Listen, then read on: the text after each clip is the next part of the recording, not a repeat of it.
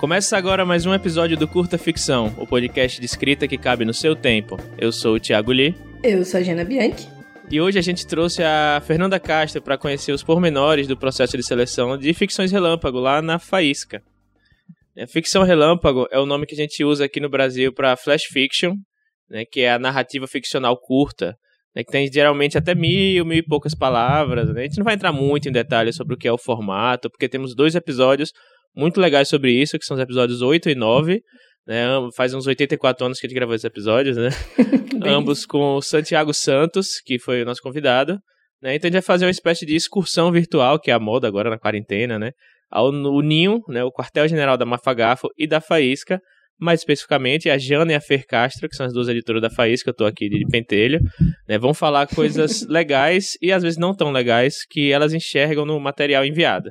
Exatamente. E se você está chegando agora e não sabe o que é Mafagafo ou Faísca, eu vou dar uma brevíssima aqui introduzida. É, Mafagafo é a nossa revista de fantasia e ficção científica. Então, nessa parte aí, na, na, nesse braço da Mafagafo, a gente publica contos e noveletas, que são textos um pouco maiores, numa frequência mensal.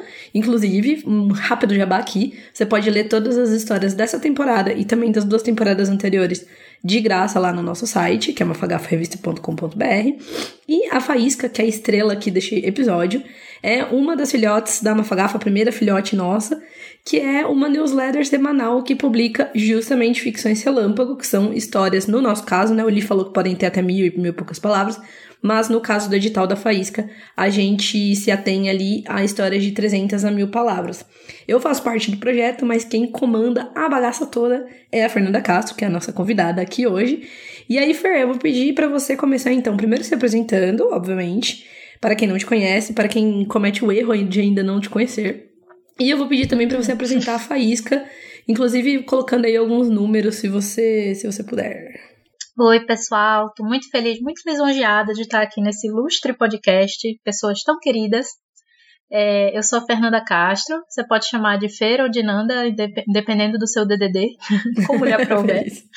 é, sou de Recife. Eu sou escritora, tradutora, preparadora e revisora freelancer. E também sou editora junto com a Jana na Faísca, né? Depois que lá em 2018 ela me fez uma proposta indecente de fazer mais um projeto é, focada em ficção relâmpago. Então, quando a Faísca começou, a gente teve a primeira temporada, que aconteceu de julho a dezembro de 2019, onde a gente recebeu 200 faíscas no edital e selecionamos 78 delas. Então, a gente publicava uma edição por semana, com três faíscas por edição, durante as 26 semanas do semestre.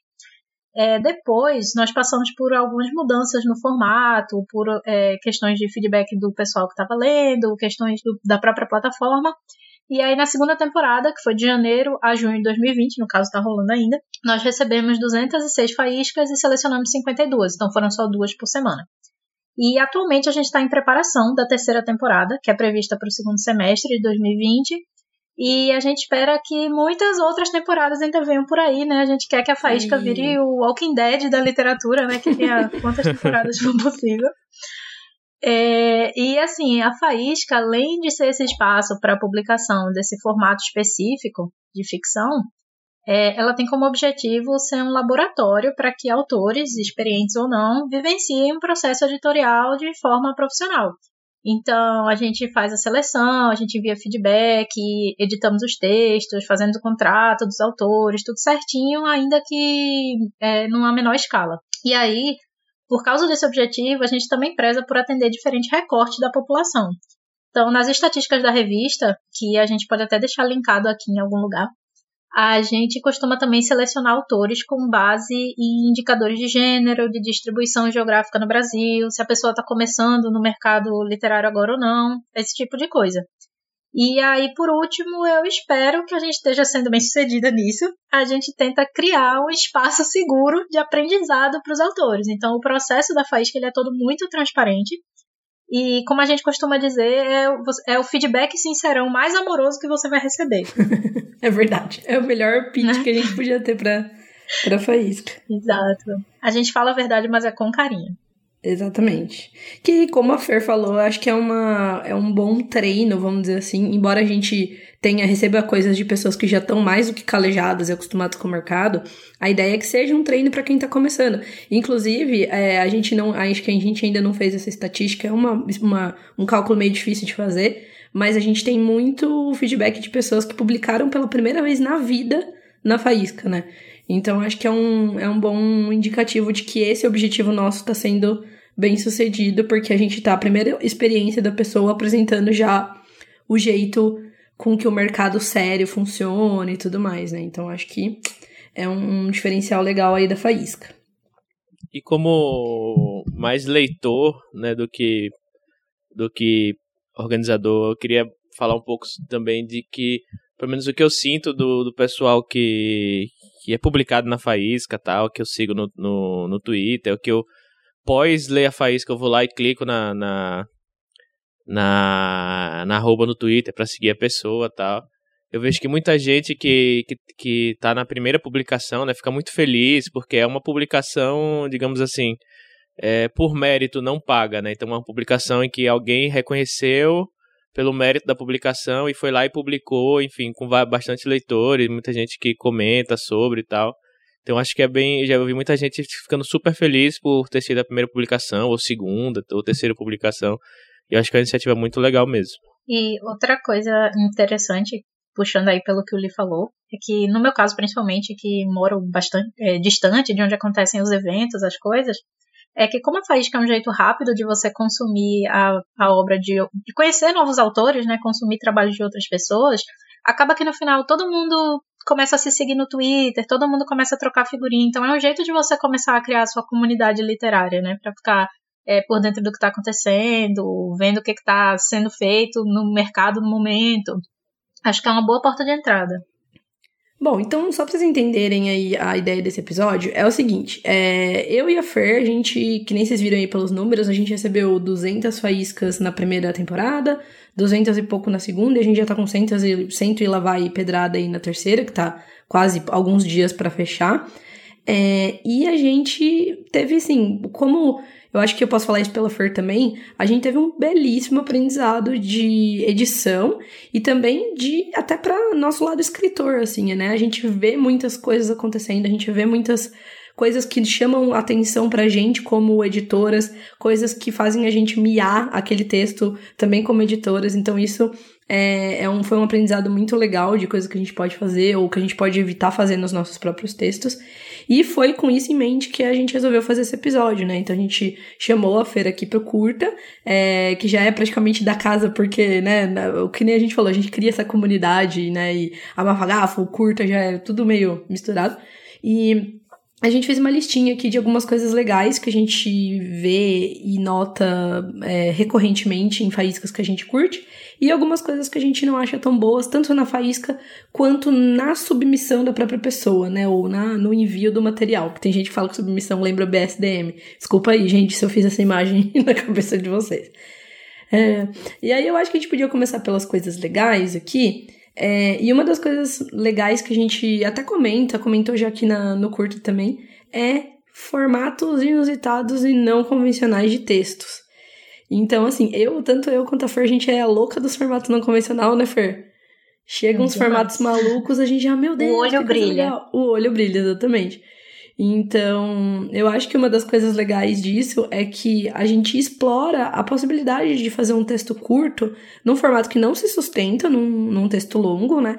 Então, sei lá, não dá pra você escrever um livro inteiro num formato de artigo acadêmico. Ia ser uma coisa muito chata e difícil de escrever também. Mas a gente já teve faísca nesse formato né? Então eu acho que é uma possibilidade de explorar o fato da gente estar tá escrevendo um texto tão curto e fugir um pouco desse dessa marra do, da narrativa convencional, que é muito legal, claro, mas é que a gente nem sempre tem essa oportunidade de fazer um texto num formato maluco, né? E assim, o pessoal se supera, falei, Fer.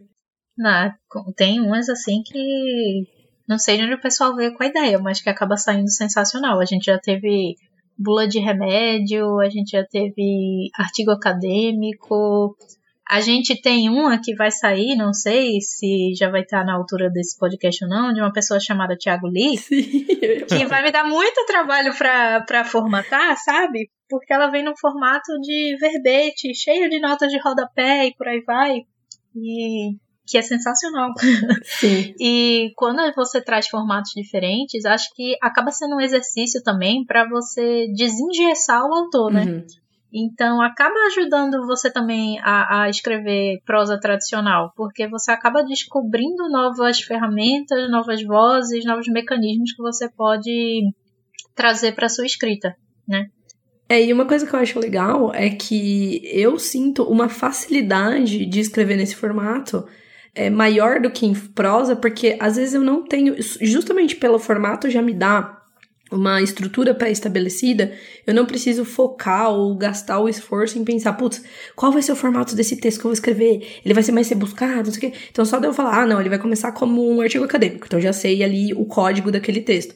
Então, às vezes eu costumo escrever pequenos textos em formatos não convencionais para dar justamente uma soltada no, no tipo assim, ah, eu quero colocar essa ideia para fora e sem ter que me esforçar muito na forma, sabe? E eu não sei, eu acho que é uma coisa que eu escuto, assim, as pessoas falarem que quando experimentam, sentem isso também, sabe? Às vezes não sai por nada um texto, o começo, meio, fim ali, um, uma historinha mesmo, uma prosa. Mas um texto mais assim, num formato doido, já sai de primeira, um artigo de jornal, uma coisa assim, sabe? E também, sei lá, explorar formas nossas, brasileiras, de, de contar história. Não, não precisa ser a forma convencional de, de contar com início, meio, fim. Às vezes, né, a gente consegue, por exemplo.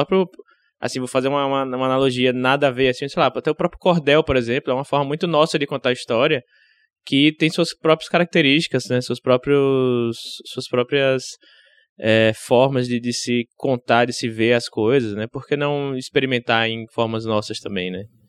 Hum. É, inclusive, eu vou até sugerir aqui da gente puxar um outro tópico de coisas legais que a gente recebe, que tem um pouco a ver com isso, que é justamente usar a ambientação brasileira, inclusive como diferencial. Quando eu digo como diferencial, é o seguinte: às vezes a ambientação brasileira não é necessariamente um, um diferencial da faísca, é apenas uma característica legal, porque aumenta a nossa identificação com os personagens, com os conflitos e tudo mais. Mas algumas vezes a ambientação brasileira faz com que uma história que de outra maneira fosse é, clichê ou às vezes é, um, uma, uma história que já foi contada muitas vezes, faz com que aquilo se torne diferente, né? Então, sei lá, por exemplo, a gente teve uma faísca que foi uma história meio que de um paladino, só que se passava é, no sertão do Brasil. Então era totalmente diferente, usava muitas tropos e muitos códigos da história medieval clássica, mas trazia um tempero. A gente usa muito isso, inclusive no nosso feedback oficial, quando a gente faz, escreve o textinho de cada faísca, a gente usa muito essa expressão. Faltou um temperinho. Falta tempero. Falta tempero, exatamente. Então, eu acho que isso é muito importante de se ter em mente também, né? A gente direto lê uma faísca e às vezes a gente faz, a, só para vocês saberem, a gente faz as avaliações de maneira independente. Então, eu não vejo as avaliações da FER, nem, a, nem qualitativa, nem quantitativa no sentido de, ah, sim, não, ou talvez. Então, a gente não sabe o que a outra tá pensando antes, depois a gente compara, óbvio mas muitas vezes a gente acaba é, terminando com duas avaliações muito parecidas nesse sentido. Pô, essa história é legal, mas é só legal, entendeu? Se ela tivesse um, um, uma, uma coisa mais ali dessa ambientação brasileira, essa história seria incrível, entendeu? E aí a gente, como a gente tem um, uma quantidade grande de material e um, um número baixo de espaços para publicação, infelizmente, a gente acaba tendo que deixar aquela faísca de lado, porque tem outras com outras vantagens, né? É, e outra coisa é que quando a gente fala sobre uma faísca ser ambientada no Brasil, é, não necessariamente você precisa explorar só o cenário físico do Brasil. Então, a gente está falando mais sobre uma vivência brasileira. Então, por exemplo, a gente tem uma faísca que saiu na primeira temporada da Ana Martino, que ela se passa numa estação lunar. Tipo, não está nem no planeta Terra, mas ela, ela é muito brasileira né, é o nosso olhar sobre as situações. Né? A gente tem traços culturais que nos fazem perceber e reagir às coisas de uma forma diferente, em que assim você identifica o personagem e faz esse cara é brasileiro, né? Então, às vezes não é, às vezes não funciona você só pegar uma história que não está escrita do ponto de vista brasileiro e colocar assim, ah, não, mas isso acontece em Roraima. Calma, é, sabe? Às vezes pelo contrário, às vezes fica até esquisito, sabe? Isso. É aquilo que a gente brinca, em outros, acho que curtas a gente já falou, que é você escrever o Young Adult que se passa em, sei lá, ah, Belém, só que o, é, os adolescentes jogam futebol americano e tem um armário, tipo um locker, sabe? Então, tipo, não isso. funciona, sabe? Eu queria, comentar, eu queria comentar um, um negócio que eu li, acho que ontem, né, que o Sérgio Mota, né, um amigo nosso aí que é escritor também, ele em algum em algum grupo desses do Facebook aí de escritor, alguém falou que tipo, ah, é, só eu escrevo com cenário gringo, né? Escrevo histórias passadas nos Estados Unidos e o pessoal acha ruim, não sei o quê.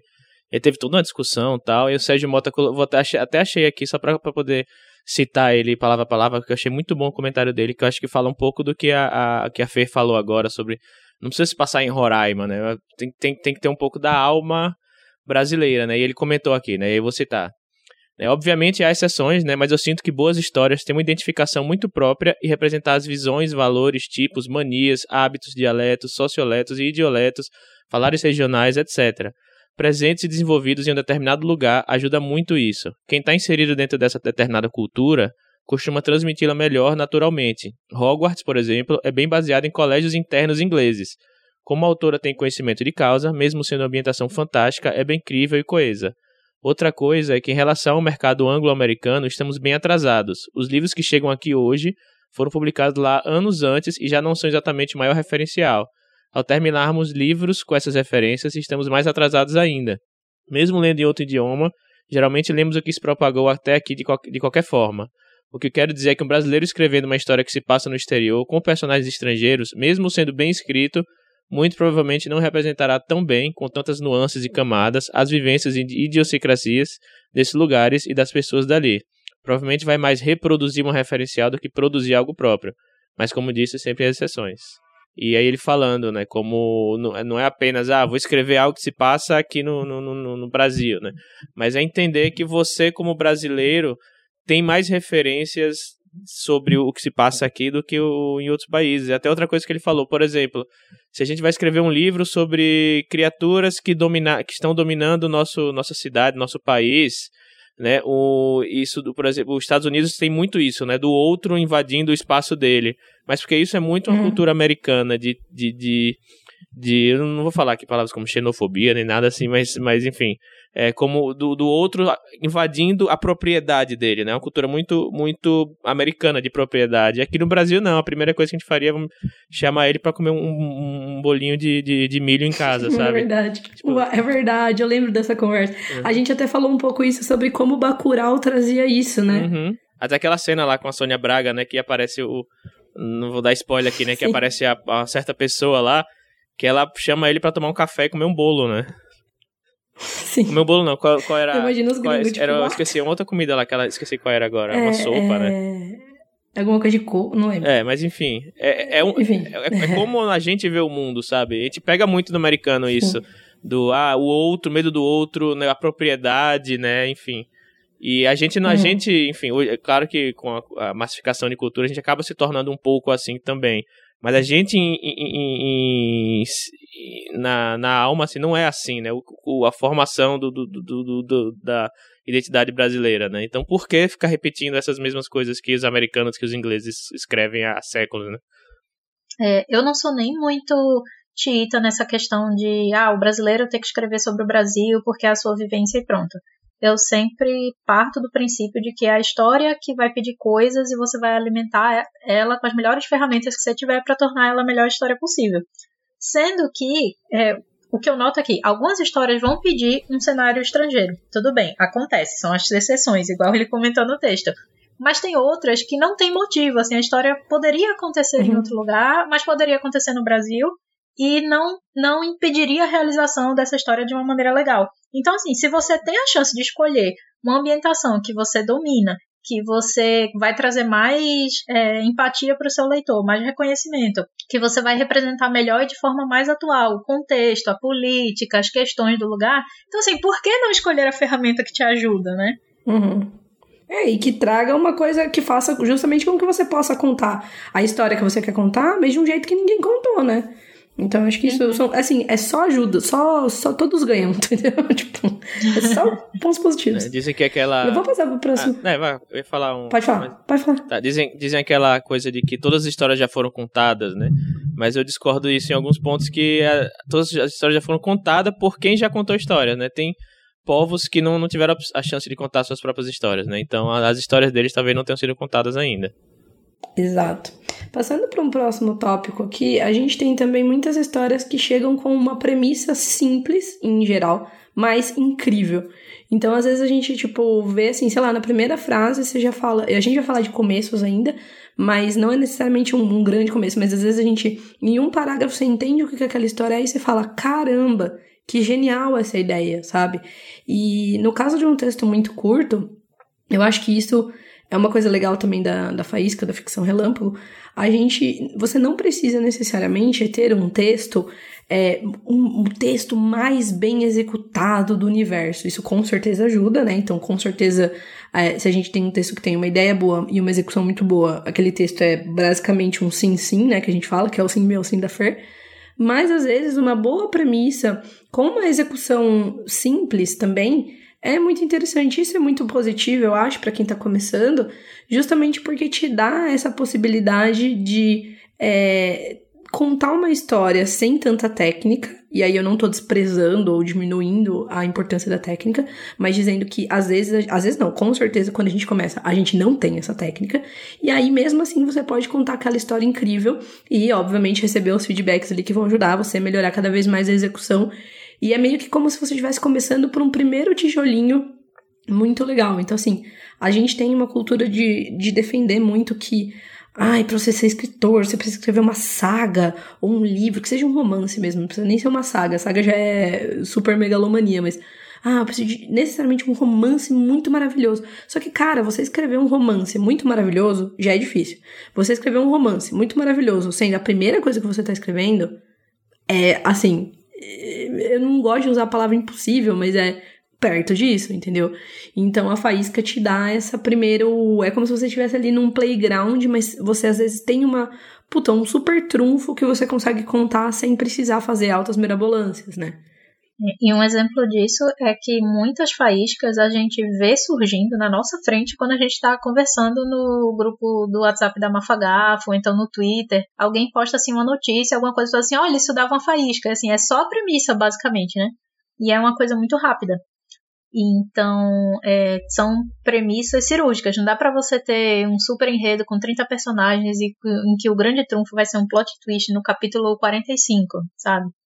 Então, geralmente, a gente tem premissas é, que costumam, assim, são os tipos de faísca que a gente costuma receber, com algumas exceções, mas geralmente ou a gente tem ideias no sentido do e se, que é aquela premissa do tipo, e se eu juntasse isso com isso? Ou e se, quando isso fosse acontecer, acontecesse outra coisa no lugar, né? Que são, eles brincam com algum conceito ou com algum mundo de uma forma inovadora. Então a gente teve uma faísca que era basicamente Mad Max na região norte, né? Que, que ela, come, ela veio a partir de uma discussão no grupo de autores do Nordeste que a gente estava falando sobre como é triste que tudo é frete grátis, exceto a região Norte e Nordeste. e essa foi a premissa da faísca. Inclusive, inclusive, o título é quase isso, não é? Se eu não me engano. É, é frete grátis, exceto a região Norte, o nome da, é da faísca. Bom. E outro, outra premissa comum que a, gente, que a gente recebe muito na faísca é fazer extrapolar alguma situação e fazer paródia. Então você Sim. cria um paralelo com alguma situação, geralmente política, que esse ano foi muito político, recebemos uhum. bastante. é, e gostamos, então, mandem mais. Gostamos bastante e ou então alguma faísca que ela não necessariamente é focada em pontos de enredo, assim, em coisas que acontecem, mas ela é focada em impacto emocional dos personagens. Então a gente tem faíscas que são muito introspectivas, que talvez num texto longo isso não funcionasse. Uhum. Que inclusive é mais um tópico aqui, até ali, se você quiser comentar sobre isso, a gente pode comentar junto. Mas que acho que tá, tem uma certa conexão. Que a gente tem algumas faíscas que fazem a gente rir ou fazem a gente chorar e às vezes é isso para mim já garante um sim, sabe? Tipo, eu já chorei lendo Faísca e é uma coisa ou arrepiei, sabe, assim, lendo Faísca e engraçado que às vezes com faíscas super curtas, de 300, 400 palavras. E eu acho que isso é um trunfo tão grande, é uma coisa tão poderosa e, e exige também tanto é, tanta sensibilidade, talvez. Eu não acho que eu não iria nem pro lado da técnica, nem, nem pro lado do talento. Eu acho que exige sensibilidade da pessoa. É, processar uma coisa que provavelmente impacta ela também, que provavelmente significa para ela também. Então, por exemplo, a gente tem casos de uma faísca que tem relação de pai e filho, por exemplo, pai e filho, enfim. E a gente sabe que a pessoa que escreveu é pai depois, né? A gente, quando a gente viu quem era, a gente sabe que a pessoa é pai. Então, assim, você vê uma honestidade naquilo que toca a gente, mesmo eu não sendo mãe, a Fer não sendo mãe, a gente, puta, aqui é super emocionante.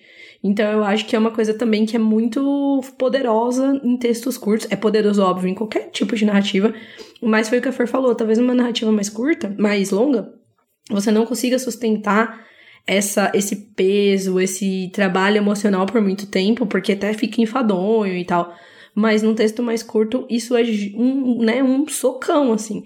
Então tem até a famosa faísca da Jay, né? Que todo mundo. A Jay, é, é, é, se você quiser conselhos de como fazer seus leitores chorarem, procure a Jay. Exato. Ela escreveu uma faísca que foi da temporada 2, né? Não, da temporada Ela escreveu uma na 1 um e uma na 2 e todo mundo chorou do mesmo chorou jeito. Chorou nas duas, exatamente. É. Então, a gente até, o pessoal até brinca, fala, nossa, eu vi que. Eu acho que foi a que mais comentaram no Twitter. Meu Deus, eu chorei com essa faísca, meu Deus, eu chorei com essa faísca. Uhum. E... e outra coisa, é, pelo.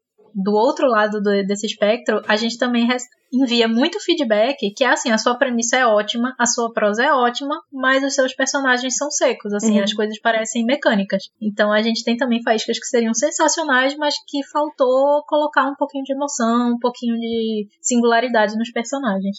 E é estranho, né, que essa, essa sensibilidade aí, como a Jana falou, é uma coisa que você não aprende estudando escrita, assim, as- Uhum. é algo que você se aprende, sei lá, vivendo, né? Você aprende sabendo pegar da- das suas vivências sentimentos, emoções e, e coisas que você consegue transportar para sua escrita e que causam identificação, né? Algo estranho, assim, até você parar pra pensar, né?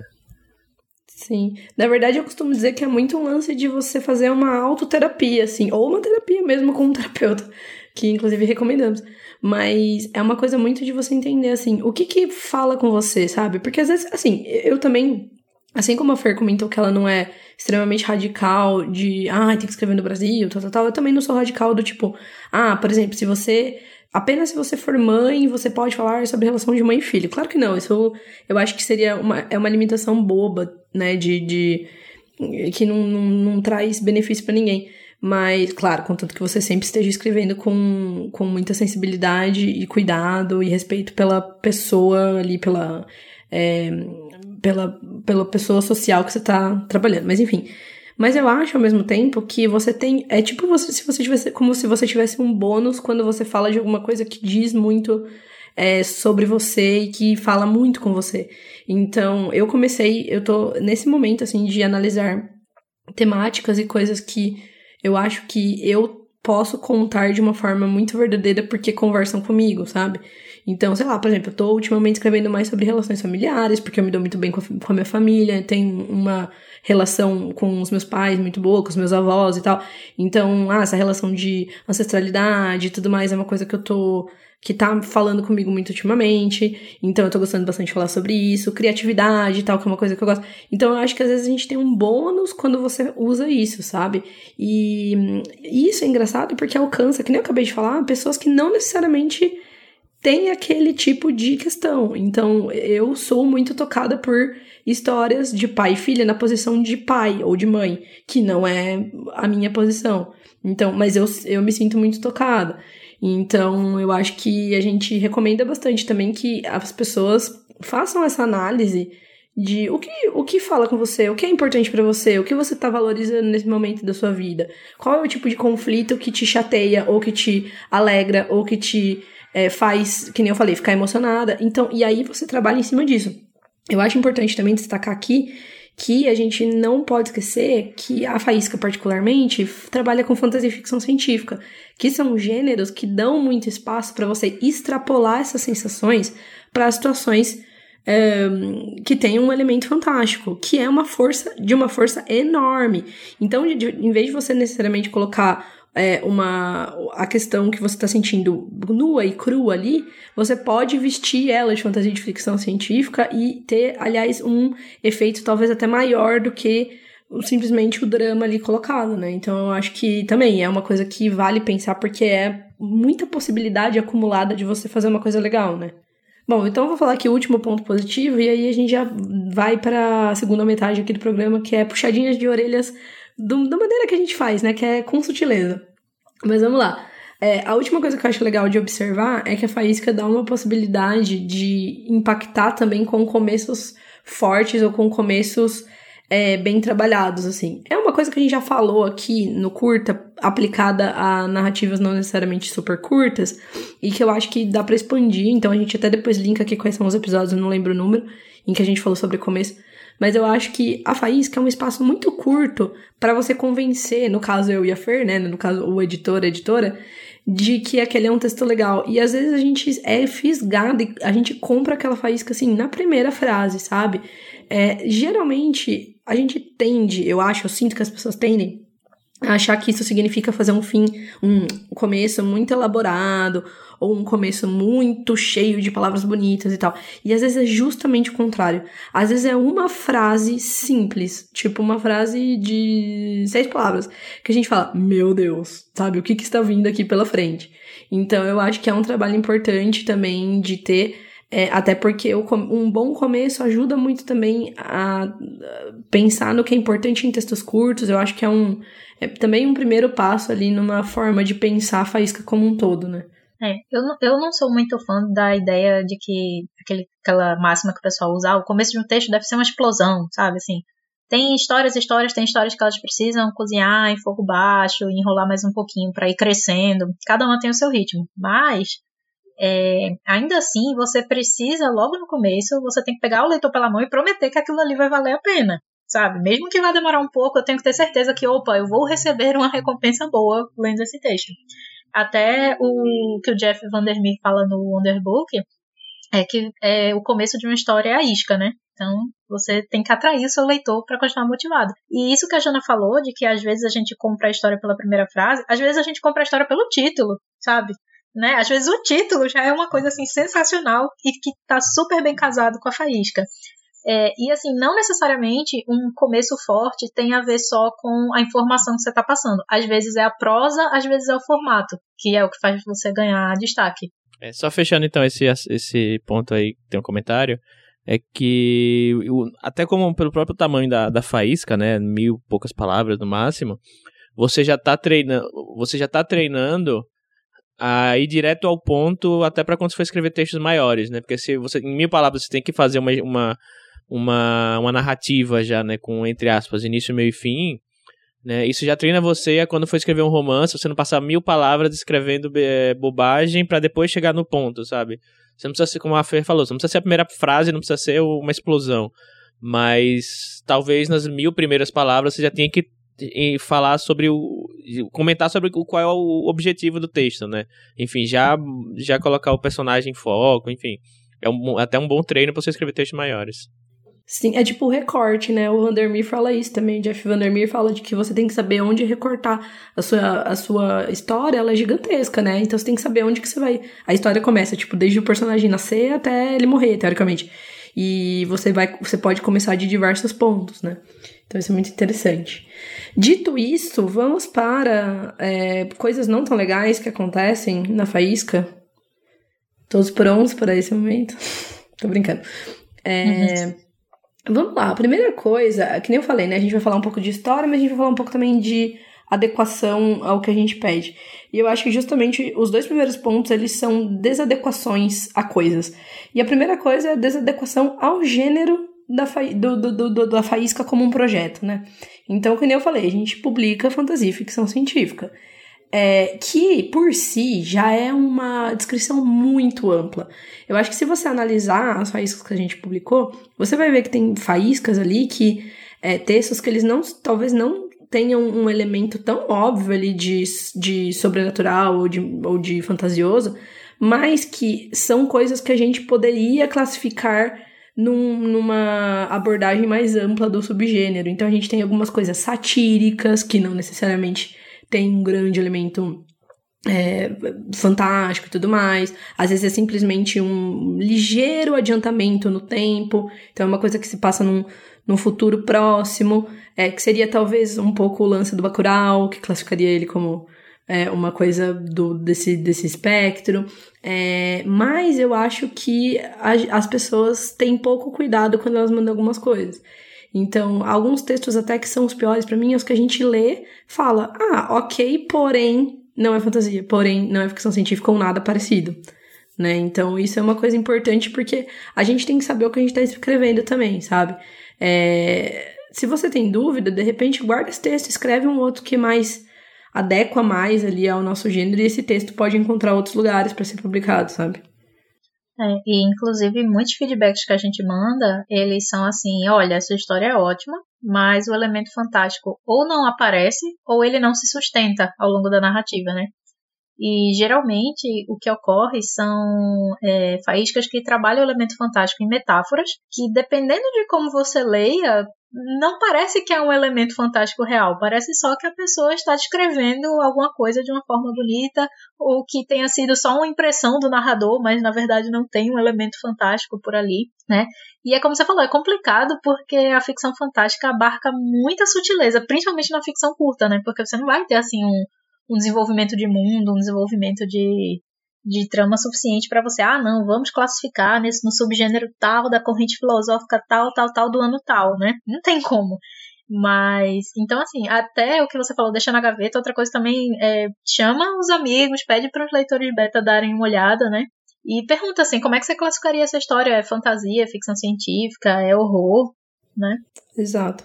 E até eu vou falar do outro, liguei, se quiser que a gente comenta os dois juntos, que é também outra desadequação, que eu acho que na verdade é pior, é mais grave e a gente nem considera o texto, que é justamente a desadequação ao modelo ou às regras do edital, que não são muitas. Então eu fico um pouco chateada, porque a gente não pede, nossa, você tem que escrever em tal formato. A gente dá Mandar um modelo. em três dias pelo correio. em três dias pelo correio, exatamente. A gente dá o formato, tem um arquivo que você pode clicar. É um clique, você baixa o arquivo, você cola, cola o seu texto lá dentro e tem as informações que a gente precisa de você. É, tem os limites de palavra e tudo mais. É, quando a gente. Isso é o primeiro faísca, o primeiro pavio curto, né? Que é o Escritores que Não Leem. Quando a gente recebe uma coisa que tá muito fora do, do, do edital, a gente tem do, dois pensamentos, e ambos são muito negativos.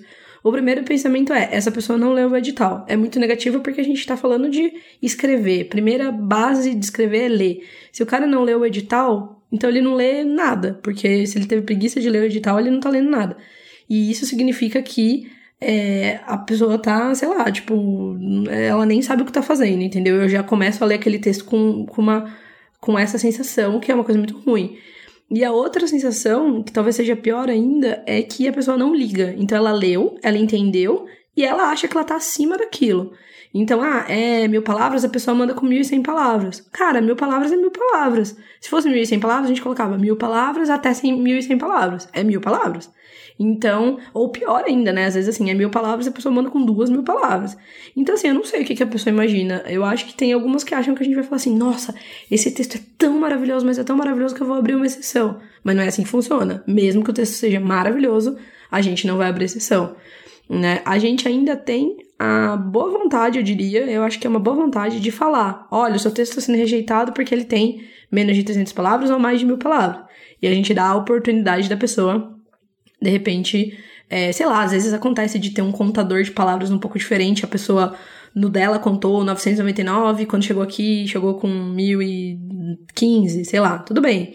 Mas então a gente dá ainda essa, esse benefício da dúvida, mas é muito importante que você leia e se adeque a todas as especificações, que como eu disse, não são grandes coisas mirabolantes, né? É. E também, assim, a gente, a gente entende que deslizes acontecem, uhum. que a gente uhum. fica nervoso. Então, assim, tudo bem. Quem nunca mandou um e-mail esqueceu o anexo, uhum. sabe? Ok, isso acontece. Mas você nota que tem pessoas que realmente falam assim, ah, abre um edital, é assim, acessado. Pega o texto, bota no e-mail e manda. Sabe, uhum. assim, não, não, não olhou o, que, o tipo de coisa que a gente publica, ou seja, não consome as histórias que a gente publica. Que, aliás, né? uma ótima dica. Pode falar sobre Pois isso, é. eu acho bem importante. Sobre para qualquer edital, né? Não Uhum. só para a faísca, né? Consuma as coisas que aquele tipo de publicação é, costuma trazer. É, e assim, se a gente está tentando que a faísca seja uma experiência de um processo editorial de fato, a gente também tem que agir de acordo. Então é claro que a gente vai prezar por autores que cumpram regras, que cumpram prazos, porque se você tivesse no editor alguma coisa, você está vendendo o seu trabalho, né? Então você tem que se portar de acordo. É, isso do das pessoas não seguirem as regras, eu acho que eu já aceitei de que, tipo, isso é algo que, assim, vai acontecer sempre, porque, assim, é a reclamação número um de todo mundo que trabalha com texto, é as pessoas não seguirem as regras do que tá lá, e que, assim, a única coisa a fazer é ser claro nas regras e simplesmente ignorar quem não, não, não segue elas, e vocês, como vocês falaram, vocês ainda fazem, né, vocês ainda fazem o, o, o que muitos não fazem, que é avisar, falar, olha, tá, não tá na regra, mande de novo, sei lá, sabe? Que nem todo mundo tem o tempo até de, de, ficar respondendo todo mundo. E eu acho que é, é basicamente aceitar que ah, isso vai acontecer, as pessoas, tem gente que não vai ler, não vai, sabe, nem vai seguir, e essas pessoas mesmo não vão, não vão pra frente, porque, enfim, não estão se preocupando nem com o, o básico de, do básico, então acho que infelizmente não vai acontecer, mas lembrando que se você quer realmente, se isso é um dos seus objetivos, é escrever ou, enfim, seguir isso profissionalmente, ou até não profissionalmente, até diria até pro, pra vida, assim, né, vocês querem fazer as coisas, né, de forma correta, né, enfim, leiam primeiro o que é que tá, o que é que tem escrito, né, e sigam as regras, enfim. Sim. É um pouco o lance do profissionalismo. Você tem que ser profissional. Claro, você não precisa ser, querer ser um profissional da escrita. Né? Eu acho muito importante falar isso também, porque acho que a gente também tem muita, muita confusão da pessoa achar que necessariamente ela só vai poder escrever se ela quiser escrever para ser profissional. Não, você pode escrever como hobby, você pode escrever como é, enfim, uma coisa para você desabafar e tudo mais. Mas a partir do momento que você tá mandando para um meio para ser publicado, aquele, aquela experiência particular você tem que encarar como uma experiência profissional. Então, ok, você na sua vida não quer ser um escritor profissional, então você não precisa de repente pagar um curso, por exemplo, mas quando você estiver mandando um texto para faísca, você tem que encarar aquilo como se fosse uma demanda de uma pessoa que tá te pedindo um trabalho. Então, ah, o seu chefe te pediu para você escrever um relatório com mil palavras, você não vai escrever um relatório com duas mil palavras, entendeu? Se ele pedir, né, estritamente. Então é a mesma coisa aqui. É, e aí eu vou seguir aqui já para os próximos tópicos, que são todos relacionados à história mesmo. Então aqui a gente falou um pouco do formato, um pouco da atenção ali com o envio do material, e agora a gente vai falar um pouco do texto em si, coisas que a gente acha que não são tão legais e que a gente geralmente acaba preterindo em relação a outros, outras faíscas. E a primeira delas é uma coisa bem óbvia, mas eu acho que vale ser dita aqui, que é histórias clichês, histórias que já foram contadas, que nem o Lee falou, que eu acho que é muito importante reforçar isso, histórias que já foram contadas, que são contadas de novo pelo mesmo tipo de pessoa que já contou aquela história milhões de vezes.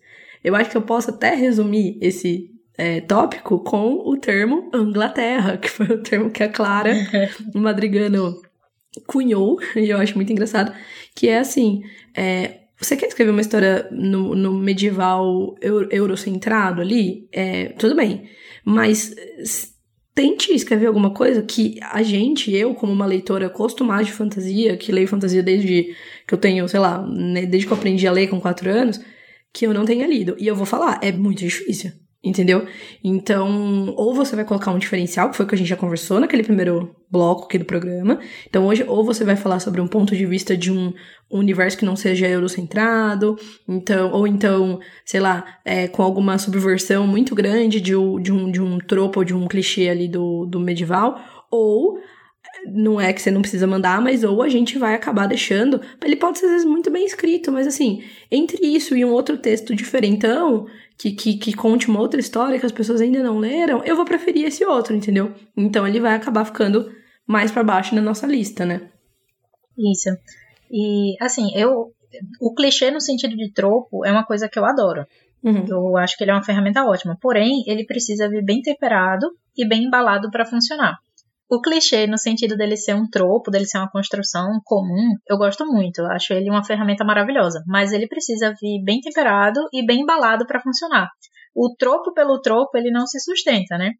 É, então, assim, ele é uma ferramenta que você usa para obter determinados efeitos. Então, por exemplo, teve um texto que eu escrevi que ele, basicamente, a premissa dele é uma bruxa, um rei e um padre entram num bar e eles formam uma piada. sabe? Assim, porque as piadas são assim, é alguém entra no bar.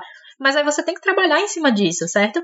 Se não tem carne em volta, se os personagens não têm vida, se não tem uma ideia por trás, você não me entregou a história, você me entregou uma ferramenta. É tipo assim, toma aí um martelo, sabe?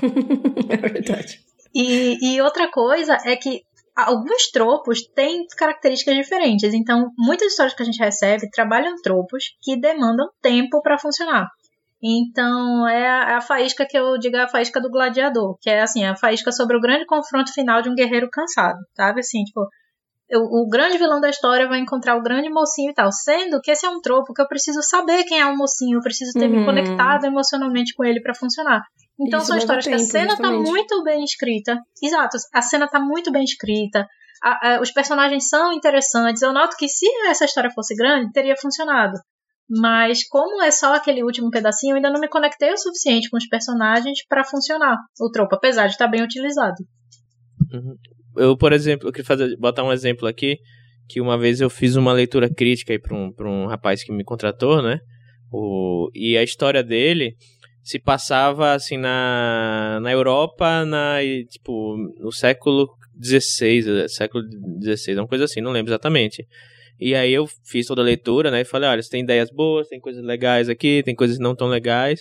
Só que aí eu perguntei, pra que se passar a história se passar na, na, na Europa, sendo que não tem nada aqui que justifique isso?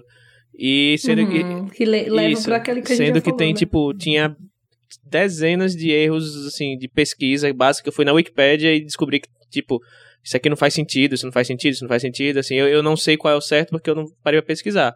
Mas só de olhar na Wikipedia já vi que não faz sentido. Erros de, de pesquisa mesmo, assim, erros de, de coisas básicas de como a gente pensa diferente de como imagina você tentar emular a, a, o pensamento de um de um europeu de um lugar específico na, no século XVII, sabe? E aí ele aí depois que ele ele falou não tá beleza concordo aí depois passou até um bom tempo depois de mais de ano ele veio falar comigo do tipo é, eu, eu, eu, passei toda essa história pro Brasil. Então, é, tinha um personagem lá, que era uma coisa germânica, assim, que ele é, colocou isso, tudo isso para o Brasil e tinha um imigrante alemão no Brasil é, no sul do Brasil e outros personagens, tinha personagem indígena, tinha personagens, enfim, da, mais ou menos daquela, daquela mesma época, só que no Brasil.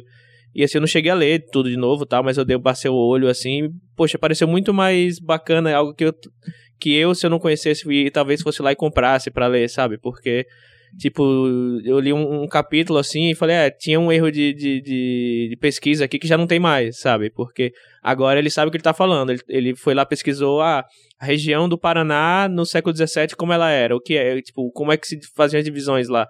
É muito diferente você pesquisar como era que se dividia a Alemanha no século XVII, assim, sabe? É muito mais fácil você tentar jogar as coisas para coisas que. Aquela, aquela boa e velha do tipo. Escreva sobre o que você sabe, né? Não, não é para levar isso literalmente, mas é, tem um, um, fundo de verdade aí, né? Escreva sobre o que você consegue abstrair, né? Acho que é um, um, pouco, um pouco disso. Exato. E o que a Fer falou sobre o gladiador, eu acho que é legal porque vai, vai vou puxar aqui os próximos dois tópicos que eu acho que eles são muito relacionados. Na verdade, acho que dá até para misturar que é a questão de uma história que não cabe em mil palavras. Ou, eu vou juntar os dois, uma história com muitos elementos. Às vezes elementos muito legais, mas muitos no mesmo texto. Então, o que eu quero dizer quando uma história não cabe em mil palavras? A história tem mil palavras, né? Ele é enviada pra gente com mil palavras, mas você claramente vê que aquilo que a história, a trama ou o que está acontecendo não é Uh, mil palavras não são suficientes para descrever, para contar aquilo de uma forma convincente, de uma forma interessante, de uma forma que a gente possa falar, putz, aqui é um texto pronto para ser publicado, né? E a mesma coisa acontece, eu acho que uma coisa leva a outra, na verdade, ter muitos elementos leva a isso. Às vezes a gente tem tanto elemento que você fala, cara, nossa, se fosse só isso aqui, era uma baita é, faísca. Se fosse só essa premissa, sem esses outros três complicadores, seria muito legal, né? Então a gente recebe muito isso. Isso que a Fer falou do Gladiador é um, um, um exemplo clássico. Então a gente tem uma história interessante, mas que, nossa, a gente precisaria ter muito mais história para que aquela para que aquela cena para aquele momento fizesse sentido pra gente, sabe? E a gente não pode considerar a, a faísca é, dentro de um contexto maior, sabe? A gente tem que considerar que a Faísca é um texto para ser lido sem nenhum conhecimento prévio. Às vezes eu, a gente vê muito isso. Eu acho até que é uma coisa pra gente fazer no futuro, numa futura estatística. A gente recebe muita coisa que ou a gente percebe, ou a pessoa fala, às vezes, na, na explicação tal, que pertence a um universo maior. Tem problema? Não. A gente teve ótimas faíscas que vieram pertencentes a universos maiores. A gente teve até uma faísca, por exemplo, que pertencia ao universo da Unifenda, que é o, o livro de contos que saiu pela Plutão.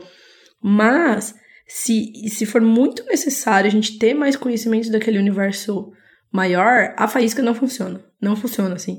A gente sente que aquilo é uma coisa que é, não era para ser uma faísca, sabe? E eu acho que isso, como um texto individual, não funciona e a gente acaba também preterindo, às vezes, coisas muito legais, elementos muito legais, histórias muito interessantes, prosas muito bem escritas, mas que, olha, é, eu leria uma noveleta sobre isso, mas como faísca não funciona. É, e assim, a gente é escritora, to todos nós somos escritores aqui. Então, assim, eu super entendo o impulso de você ver um edital e sentir que chegou a hora de você mostrar ao mundo aquele seu universo que você tá pensando há cinco anos na cabeça, né? Sendo que, assim, histórias têm. É, de novo, citando o Wonderbook, né? A história é uma criatura viva. Então, assim, algumas vão ser um poodle e algumas vão ser um cavalo. Não dá para você tentar espremer uma história que pede por 50 mil palavras em mil. Né? E aí, o que, é que o pessoal faz? Quando nota que não vai caber, o pessoal recorta. Eu arranco é, um pedacinho, né? Um trechinho. E assim, isso acaba transparecendo. Isso a gente nota que tá lendo um fragmento e não a ideia completa. E uma coisa que eu sempre bato é, o martelo quando eu estou explicando para as pessoas é que isso é diferente de dizer que uma faísca não pode ter um final aberto ou que ela não pode ser apenas uma cena solta, né? Ela pode, a gente já publicou várias assim.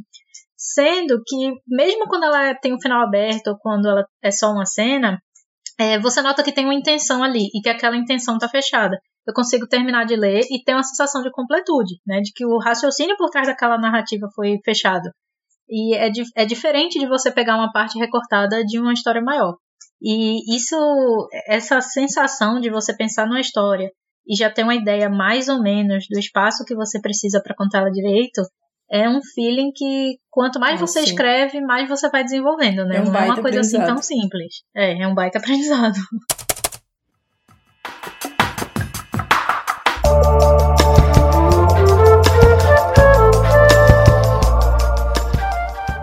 Bom, e com isso acho que a gente chega aí no final do episódio, né?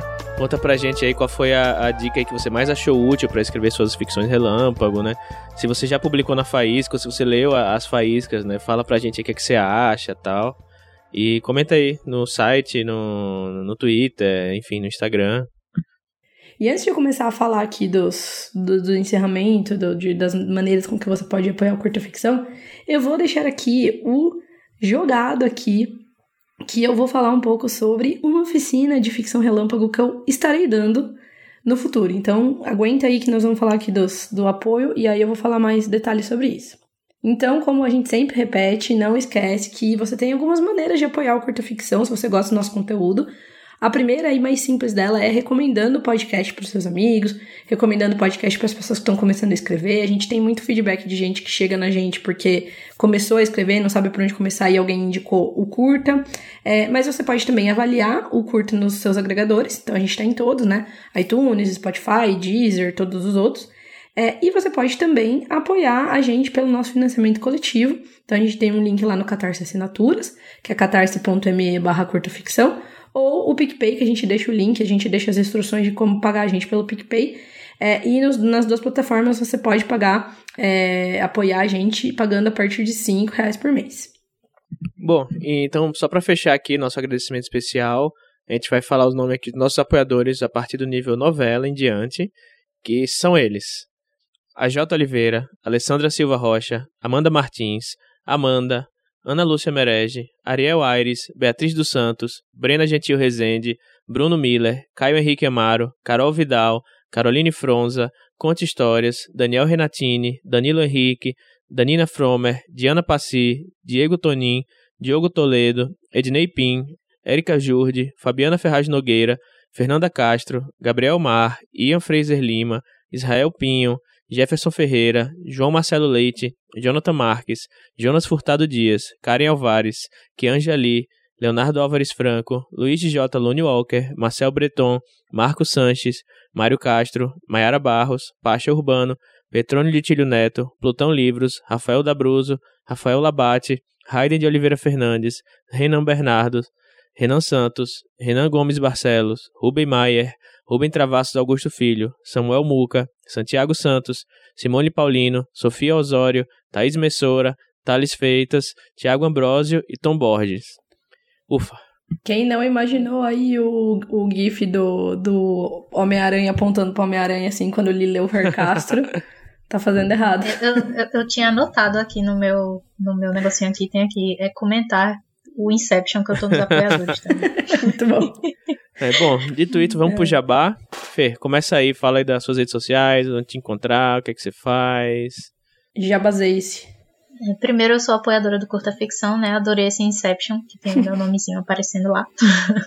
é, se você quiser continuar escutando minhas abobrinhas, é só me procurar como arroba fernandaversa no Twitter ou no Instagram, ou então no meu site, fernandacastro.me, onde também tem meu portfólio, as coisas que eu já escrevi, e o link para você assinar minha newsletter ou para consumir os posts que eu faço no blog, onde eu também converso muitas abobrinhas sobre livros e mercado editorial.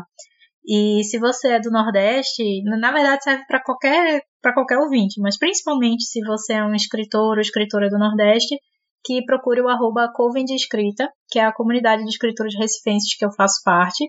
É, a gente está se organizando ainda, até porque né, é pandemia, mas é sempre bom ter contato com outros autores e autoras da nossa região para trocar figurinhas, ajudar no que puder, né? E fora isso, eu espero encontrar todo mundo pelos editais da Faísca.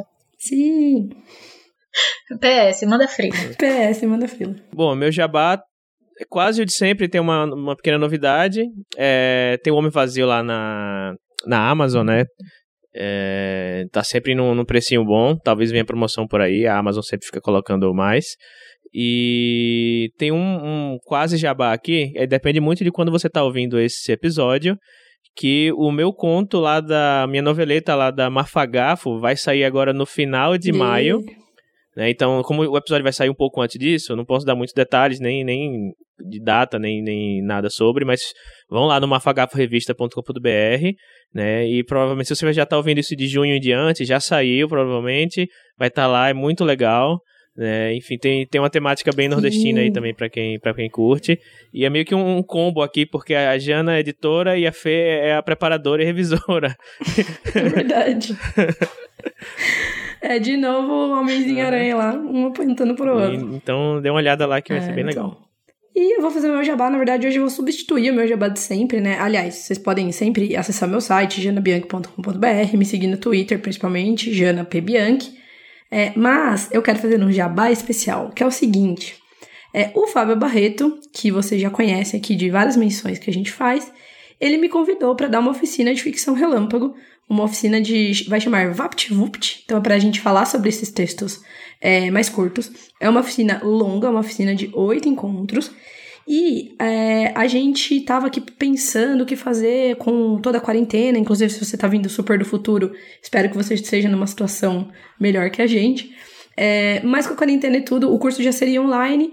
A gente resolveu, considerando que tem muita gente que é, ou tá com menos trabalho, ou tá com algumas pausas aí no, no trabalho é, CLT ou não, a gente resolveu fazer, resolveu fazer uma super promoção de quarentena aqui. Só que a gente vai abrir essa promoção para quem já tiver no nosso mailing. E para isso a gente criou, vai criar aqui um, uma newsletter que eu vou falar um pouco mais sobre ficção relâmpago. É, vou comentar algumas coisas que a gente falou aqui no programa, mais umas outras coisas extra. E você pode colocar o seu nome no mailing, já vai ter o link aqui nesse episódio para receber as informações quando a gente for falar da pré-venda. Então, quem entrar nesse mailing vai ter o desconto é, que a gente está planejando aqui para o período de quarentena e vai ter mais uma característica, mais uma, uma vantagem aqui diferentona que tem a ver com a FER, que é a seguinte: quem se inscrever dentro desse período da oficina é, vai participar de uma seleção separada para pelo menos uma vaga na próxima temporada da Faísca, que provavelmente vai ser a temporada 4. Então, eu vou ler, a Fer vai ler, como se fosse uma faísca normal, o Fábio vai ler também, e aí a gente vai selecionar pelo menos uma faísca dentre as pessoas que se inscreverem. Esse, essa oficina vai ser uma oficina bem prática, a gente vai falar bastante de é, tentar escrever pelo menos uma faísca por semana, então, teoricamente, no final do, do, das oito semanas de curso é para você ter oito faíscas, que é para mandar para muitos editais da faísca. A gente recebe até três por edital. Então, se você tem interesse, se você curte esse formato, quer saber mais, se inscreva aí no, no link que a gente vai deixar, tá bom? É isso, só vou pular o resto dos meus jabás. Bom, e esse foi mais um episódio do Curta Ficção, o podcast de escrita que cabe no seu tempo. Eu sou o Thiago Lee. Eu sou a Jana Bianchi. E a gente volta no próximo episódio. Valeu, Fê. Tchau, tchau. Obrigada, tchau, gente. gente. Tchau. Obrigada. Prazer estar aqui com vocês. Beijo.